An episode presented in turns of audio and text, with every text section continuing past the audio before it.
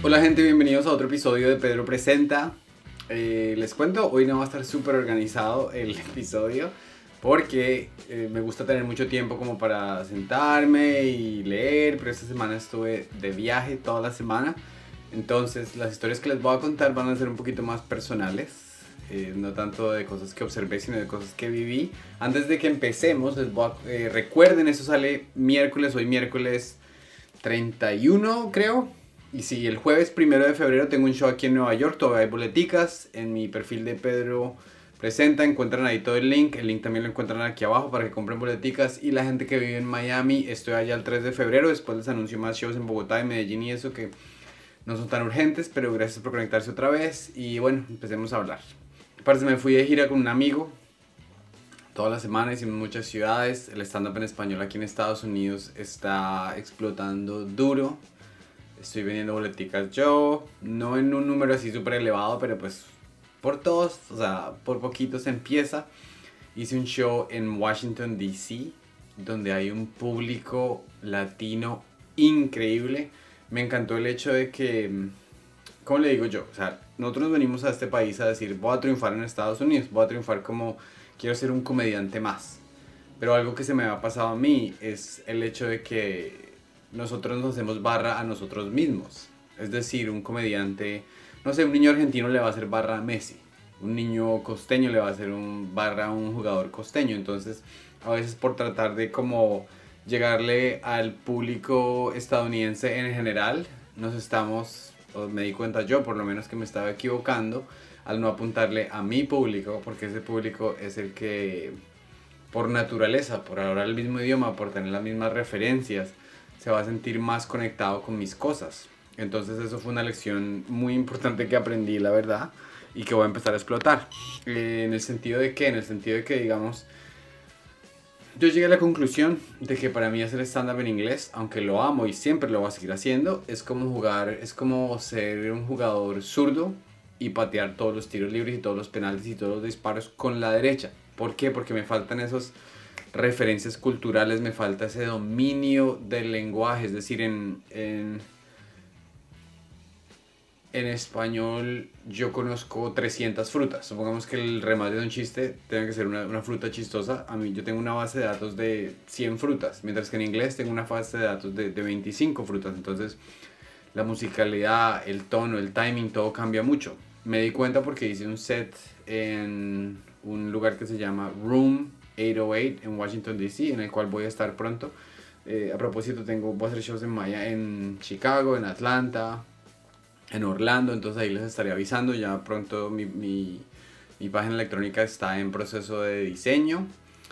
Pero entonces, parce, o sea, yo me paro enfrente de, una, de un público gringo y sí, como que ellos se conectan, pero me paré, me paré enfrente de unas señoras, de una familia de señoras latinas y les terminé hablando como así y era como hablarle a mi o sea, fue un grado de familiaridad increíble que me motivó muchísimo, muchísimo a seguir haciendo stand-up en español. Y les voy a contar más adelante qué chistes estoy explorando, etcétera, etcétera. Y mágica, la verdad que este fin de semana fue agresivo. Una cosa que les voy a contar, no sé, no sé, o sea, eso le pasa a uno porque uno es como una persona que se presenta frente a un público, es decir, que uno se expone al juicio del público. Entonces siempre hay un show. Cómo funciona la cosa es que usted hace el show, ¿cierto? Entonces después eh, sale a un bar. Por ejemplo, yo estaba con un amigo, entonces mi amigo invitó, sus fans le dijeron, estamos en Nashville, este es el lugar al que deberías ir. Vale, fuimos. Un grupo de gente muy, muy, muy amable, pero siempre hay una persona ebria que su vida le duele, que su vida le irrita. Entonces esa persona quiere como botarle la negatividad a alguien. Entonces les voy a contar algo que me pasó, que me dejó rayadísimo. Estaba un amigo hablando con una chica. Entonces yo asumí la posición de que yo le estaba haciendo... Ay, es que me olvida cómo se dice en español. Wingman. Yo le estaba haciendo el cuarto, pues al man como... En inglés se dice... Eh, jump the grenade, es decir, como los soldados se tiran a la granada y la cubren para, que para rescatar a los otros amigos. Yo estaba cubriendo esta granada porque la vieja era una pesadilla, para que mi amigo de pronto pudiera charlar con la chica que la estaba pasando bien. Y parce, esta vieja yo sabía que era mala vibra porque la vieja llegó y se sentó en medio de una sala como de 150 personas y era la única en primera fila que no se reía haciendo jetas. Entonces dije, bueno, qué fastidio, pero después estaba tomada, empezó a hacer así como chistes y yo dije, bueno, listo, pues entretengamos a esta vieja por un rato. Y de pronto se empecinó, así como se empecinan los borrachos, a decirme, es que no te fue bien, es que tú no sabes reír, es que tú no sabes hacer reír, es que tú deberías aprender de Franco Escamilla. Y yo, parce, salí a tomar aire como al, al balcón del el bar era en una casa, una casa así como de suburbio muy normal, pero la habían comprado, la habían convertido en un bar, entonces yo salí al jardín y respire y vuelvo a tratar de hablar con esta vieja y hasta llegó un momento y la vieja me dijo, te voy a decir la verdad, tú no eres bueno y creo que lo sabes. Y ya como que me irrité tanto que le puse la mano en el hombro y le dije, ¿sabes qué? Me traté de aguantar, pero tú eres una persona horrible y no entiendo por qué sales. O sea, ella me contó un desastre sobre su vida que había empezado. Ese, ese fue el primer día que me tocó a mí volverla a ver tomar, porque era una alcohólica que había dejado de tomar por muy buenas razones, me imagino. Pero ese día salió a jartar y se quiso desquitar conmigo. Entonces me tocó decirle que se abriera. Y después se puso a llorar, fue y le dije a la amiga, no, que este man me habló feísimo. Yo le hablo feísimo. Y la amiga trató de disculparse y me trató de abrazar. Yo dije, ¿sabes qué? No me toques, porque es que tu amiga es un, es un vómito de persona. Y así nos fuimos. Esa fue, el, fue la conclusión de una noche muy chévere. Bueno, y, y, después me pasó una peor, parce. No crean que esto es un, no crean que esto es un monólogo deprimente todas las semanas. Simplemente les estoy contando lo que le pasa, como se lo contaría a un amigo, porque es que hay cosas muy locas que pasan. Y un consejo que les quiero dar a la gente que está aquí, no manden esos audios, por favor, los audios que tienen groserías o los audios que tienen mujeres gimiendo al final, porque a usted le puede parecer chistoso, pero uno puede perder un trabajo por un tipo de esos, de, esos audios. Un amigo no lo tenía mala fe, pero el man no lo pensó bien.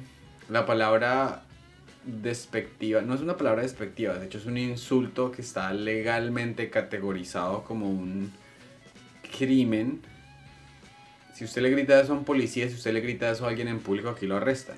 La manera eh, que llaman the N-word, que es la manera irrespetuosa de hablarle a un afroamericano, de referirse... No existe en español, no creo que exista en español un equivalente de algo tan pesado como esa palabra.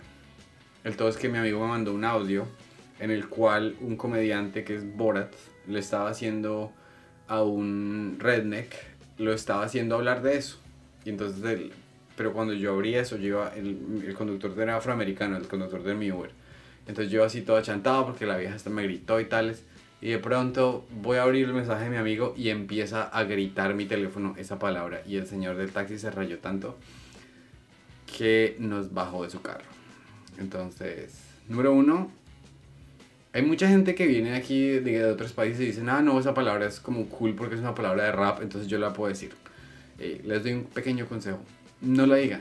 Es una palabra que está llena de odio y no se la mandan a sus amigos si no quieren que sus amigos se metan en problemas. Esa es la segunda anécdota. Y hola, vamos a hablar de cosas más positivas. Ah, bueno, también hablé con un man. Una comediante es muy raro porque a uno se le ocurren unas preguntas un poquito fuera de lo común.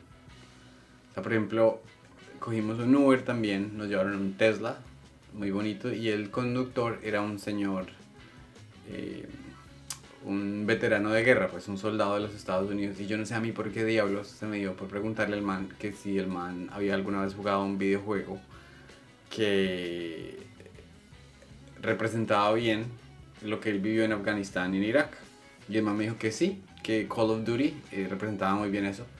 Entonces, eh, pues al final, bueno, es una pregunta rara, pero me dio material para un chiste, porque entonces yo dije, ah, bueno, entonces será que un profesional retirado, eh, todos los profesionales retirados de ciertos, de ciertos campos van y juegan el videojuego, es decir, que si un soldado juega Call of Duty, que si un jugador de fútbol se retira y juega fútbol. Entonces ahora estoy buscando el remate. Ustedes me dirán cuál les parece mejor, porque yo estoy buscando el remate. necesitan entender esta referencia cultural de aquí de los Estados Unidos. Uno sería, ¿será que los jugadores de fútbol americano, después de retirarse, obviamente eh, la frase a seguir lógica sería juegan Madden, que es el juego de fútbol, pero el, remate que yo digo que siempre es, la estándar es de hacer sorpresa, es decir, se retiran y juegan ¿cómo es que llama este? Grand Theft Auto, donde le pueden pegar a las mujeres. Entonces, ese sería un remate porque es que aquí los, los jugadores de fútbol muchos tienen problemas por violencia doméstica. El otro remate alternativo que no he probado, que estaré probando después le cuento cuál funciona mejor, es si una mujer se retira de ser prepago, que si todavía juega Call of Duty donde tiene que andar corriendo porque es un juego todo bastardo donde no se puede bajar del carro y empezar a pegar a la gente. Yo no sé, a mí esa parte del juego no me gusta. Eh, no me decir, no, como que no me desahogo ni nada, me parece muy raro bajarse. Ustedes cuéntenme ustedes eh, a los que les gusta bajarse y pegarse, pegar a la gente, por qué les gusta. Y número dos, tampoco sé cómo se hace el truco de que uno puede contratar una prepago en, en Grand Theft Auto, no sé. Pero bueno, ahí me contarán. Y esas fueron las pequeñas aventuras que pasaron. Estuvo muy bonito. Y bueno, el todo es que lo bueno del stand-up es que uno llega. El stand-up es, como es como cualquier deporte. Es decir, si usted va a llegar el sábado a competir, tiene que hacer dos, días de, dos horas de entrenamiento todos los días, como hace un buen futbolista. Entonces, eh, yo hice un show en Kentucky el martes, otro el miércoles en Nashville. No mentiras, el miércoles en Kentucky, el jueves en Nashville y el viernes llegué a Washington, D.C. Y antes de hacer el show en español me fui a hacer un show en inglés y después el Uber me dejó tirado y me tocó coger una de esos eh, scooters y arrancar por la ciudad. Llegué a un, a un, Google Maps me llevó a un camino muerto, entonces me tocó levantar así la motico y pasarla por el otro lado y llegué así en pique al show en español. O sea, es, el stand-up no es glamuroso bueno, es glamuroso cuando ya no se vuelve súper famoso, pero en el intermedio es muy chistoso el tratar de llegar a lugares, de tratar de lograrla. Y después hice un show en español, hice un set que, que fue así como pum, pum, pum. Yo creo que lo van a ver porque pronto mi editor estará, eh, mi editor y manager de social media que se llama Diego, que es una chimba de persona. Eh, aquí le doy su shout out porque es un trabajador excelente de Colombia y tiene mucho talento. Van a ver cuando vean un set que yo hice en stand-up, donde está como el background es verde, de una sala completamente verde, eso fue en una cosa que se llama Room 808, que salió una chimba. Y eso lo hace uno sentir feliz porque uno dice, bueno, trabajé toda la semana, trabajé duro, momentos raros, pero el viernes llegué, papi, y a rompí. A propósito de eso, por ahí vi unos clips que salieron, creo que salió el episodio de La Logia, yo lo iba a ver ahorita antes de hablar de esto, pero yo creo que más bien voy a hablar en detalle eh, el próximo miércoles. Y por ahí vi gente que comentó como que yo acepté la colaboración en los Reels y la gente, no, este man es pésimo, tales, tales, tales. Esto no lo digo como una disculpa o algo así porque yo, o sea, para mí el, el hacer el trabajo de uno no es ninguna disculpa, sino que simplemente ese viernes yo iba a tener un, show, un set larguísimo, o sea, un set larguísimo, no, no, sino un set de headline, un set por ahí de 45 minutos. Entonces ese miércoles a mí no me interesaba llegar a decir, uy, voy a probar todos voy a hacer todos mis chistes que funcionan para impresionar a todo el mundo y para que me adoren. Yo tenía un set que trabajar, yo estaba teniendo unos chistes como en borrador y tenía que llegar a soltarlos para que el día de mi show principal sí salieran bonitos. Entonces, bueno, les, les, recomiendo que se vean la logia, está creo que en el canal de YouTube de Boom Comedy Live. Estuvo bonito, me dieron una pela tremenda. Los que son, los que me apoyan y les caigo bien, no se preocupen que yo me estaba riendo. Eh, mi familia estuvo ahí y también nos disfrutamos la comedia del roast. Yo llevo haciendo roast muchísimo tiempo. El roast nunca duele cuando el chiste está bien escrito. Cuando el chiste está mal escrito, eh, fastidia. Porque uno dice, esta gente me está tratando de insultar. Entonces no, no, le importa porque igual la persona no le cayó bien el chiste. El chiste no funcionó. Y si el chiste es suficientemente gracioso, pues uno no queda herido porque qué chimba que le hicieron un buen chiste y que el público disfrutó. Entonces, bueno, les prometo que el próximo miércoles hablo más bien de la logia, pero es que ahorita no hubo tiempo y unos cambios de horario me hicieron. Me hicieron. Pero ahí, como de pequeño preview, me encantó un chiste que lo leyó Camilo Sánchez, no sé quién lo dijo, pero él dijo el chiste. Eh, a Pedro le dieron la visa, pero a los chistes no. Entonces, llegué a Bogotá sin, sin, sin chistes, me dijeron los piros, pero parce. Toda la comedia no hay que tomárselo tan en serio. Además, ustedes me han visto yo soy bueno, weón. Y todos los días se aprende. Es una chimba que en la comedia, o no todos los días salga así como que... La comedia no es de ser Mike Tyson. La comedia es de... Y además a Mike Tyson el entrenamiento le pegan. Todos los días usted entrena. El día que usted llegue y rompa todos los sets que hace siempre, es porque usted no está explorando. Para explorar hay que... Para mejorar hay que probar mucho, hay que fallar y eso es lo bonito del arte. Entonces, gracias a los que disfrutan. Y espero que vengan a un show pronto. Recuerden que va a estar en Bogotá y va a estar en Medellín. Y ya por ahí, antes del 15 de febrero, estaré anunciando una girita larga. Entonces, todos pendientes. Mi, mi página va a salir pronto. Se va a llamar pedrogonzalez.live. Esto parece confesional de show de reality porque yo como que... O sea, yo cuento cosas muy privadas. Y esto pues lo voy a decir en el escenario, entonces ¿por qué no decirlo acá? Resulta que hoy hicimos, hoy miércoles, no mentiras, hoy no es miércoles, estoy grabando esto el martes. Hoy martes 30 de enero, eh, mi esposa y yo empezamos el proceso de fertilización in vitro. Entonces esta mañana fuimos, a mi esposa le dieron un Valium, que es una eh, droga que lo pone a uno como medio atontadito para que se relaje, para que no le dieran nervios. Y a mi esposa le injertaron, le transfirieron un embrión, un embrioncito que ya combina el óvulo de ella con un espermatozoide mío. Entonces en ocho días volvemos a ver si hay embarazo o no hay embarazo. Pero lo chistoso es que a mi esposa le estaban haciendo un monitoreo en el cual eh, ellos determinaban que el estado del útero y si había fluido dentro del útero no se podía. Entonces fueron le hicieron un, una ecografía, creo. Y dijeron, no, es que vemos como un fluido. Y después vino el doctor y examinó y dijo, no, esos son mocos. Eh, no son mocos, mocos de aquí, pero es casi lo mismo, es una membrana mucosa que genera el, el cuerpo de la mujer para hacer que cuando la mujer está ovulando, si hay esperma dentro de ella, para que el esperma pueda navegar y subir más fácil. Pero lo que me parece chistoso es que el man le dio una medicina que se llama Mucinex, que es un descongestionante nasal, pues, para cuando la persona tiene mocos.